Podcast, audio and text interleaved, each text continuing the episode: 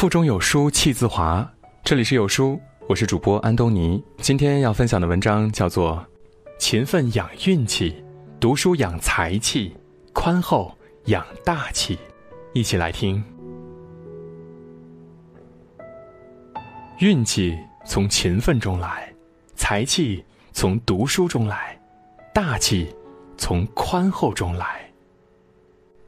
勤奋养运气。五代诗人温庭筠有一句诗：“鸡声茅店月，人迹板桥霜。”雄鸡唱晓，月亮还挂在天边。诗人起身准备赶路了，却发现白霜覆盖的小桥上，早已留下了行人的足迹。莫道君行早，还有早行人。你以为很早吗？比你早的人有的是。有记者问科比：“你为什么能如此成功呢？”科比反问：“你知道洛杉矶凌晨四点钟是什么样子吗？”记者摇摇头：“不知道。”你说说洛杉矶每天早上四点钟是什么样子的？科比挠挠头说：“满天星星，灯光寥落，行人很少。当你在睡梦时，别人已经在去体育馆的路上。”你酣睡未醒，人家已经在场上训练两个小时了。科比是 NBA 历史上最伟大的运动员之一，曾经五次获得 NBA 总冠军，两次获得总决赛 MVP，十七次入选全明星阵容，在赛场上拿过单场八十一分的壮举。我们羡慕他的天赋，妒忌老天爷给他的好运，但是 NBA 赛场上。比科比有天赋的还有很多，为什么成功者寥寥可数？越勤奋，才越有运气。确实有走狗屎运飞黄腾达的例子，但太稀有，稀薄的就像月球上的空气。这样的运气总会有挥霍光的时候，一旦过气，人生不可避免的走下坡路。越勤奋，机会越多，而且。越可能抓住机会，就算天上掉馅饼，也要起得早。成功没有侥幸，运气来自于勤奋。浅薄的人相信运气，而成功的首要秘诀是勤奋。读书养才气。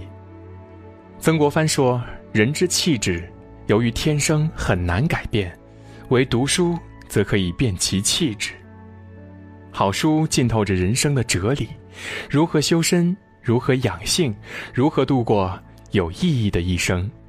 书读得多了，自然而然受其影响。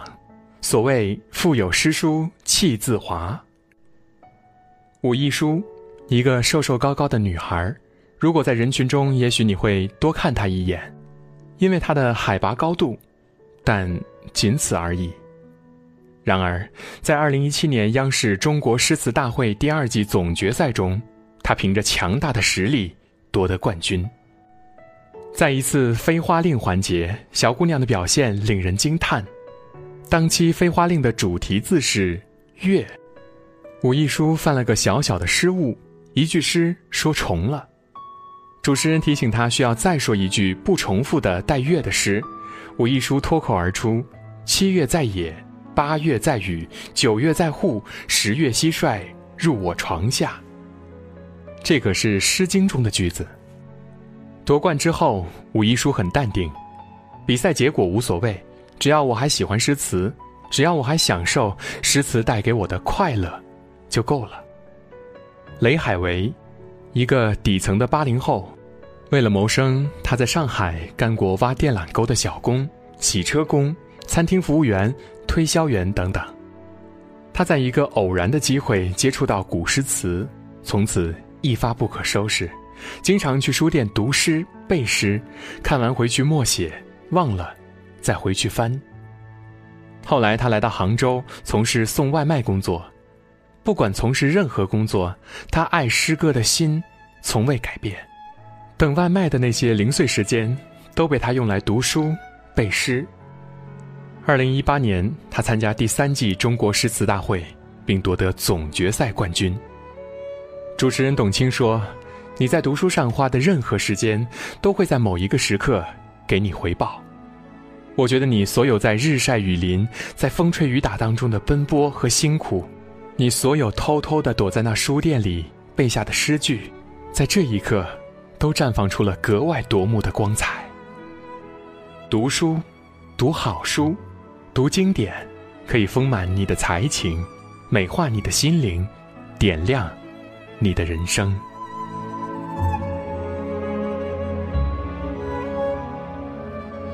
宽厚养大气。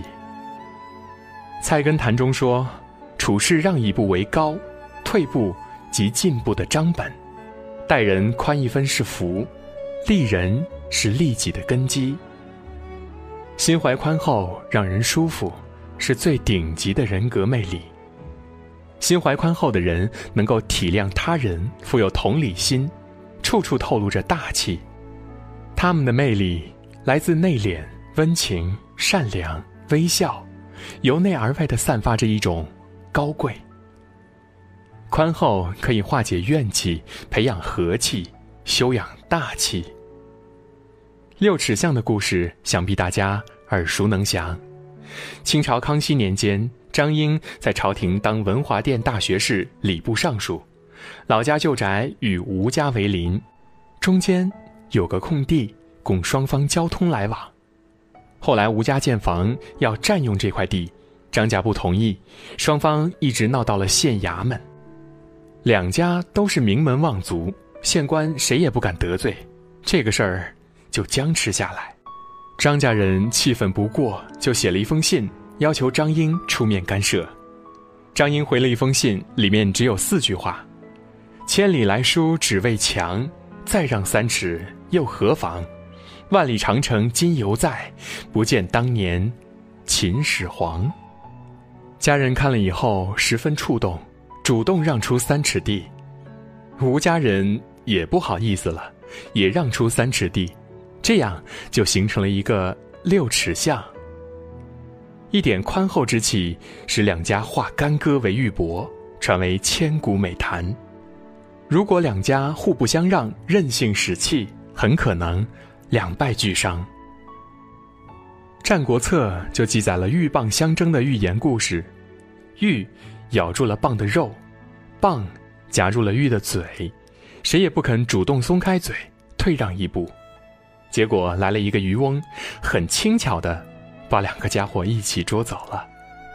宽厚的人是有福的，宽厚的人宅心仁厚，不计较小的利益。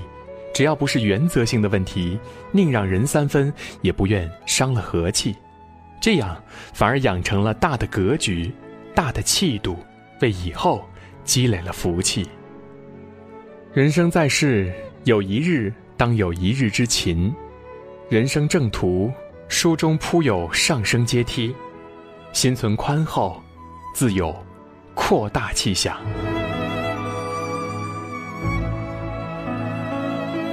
在这个碎片化的时代，你有多久没有读完一本书了？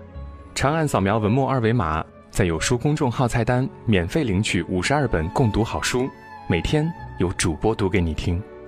我是安东尼。如果您喜欢我的声音，也可以在文末的主播简介找到我的具体信息，进一步的了解我。好了，这就是今天跟大家分享的文章，不知你是否有所感悟呢？欢迎在留言区抒发自己的感想。我们明天见。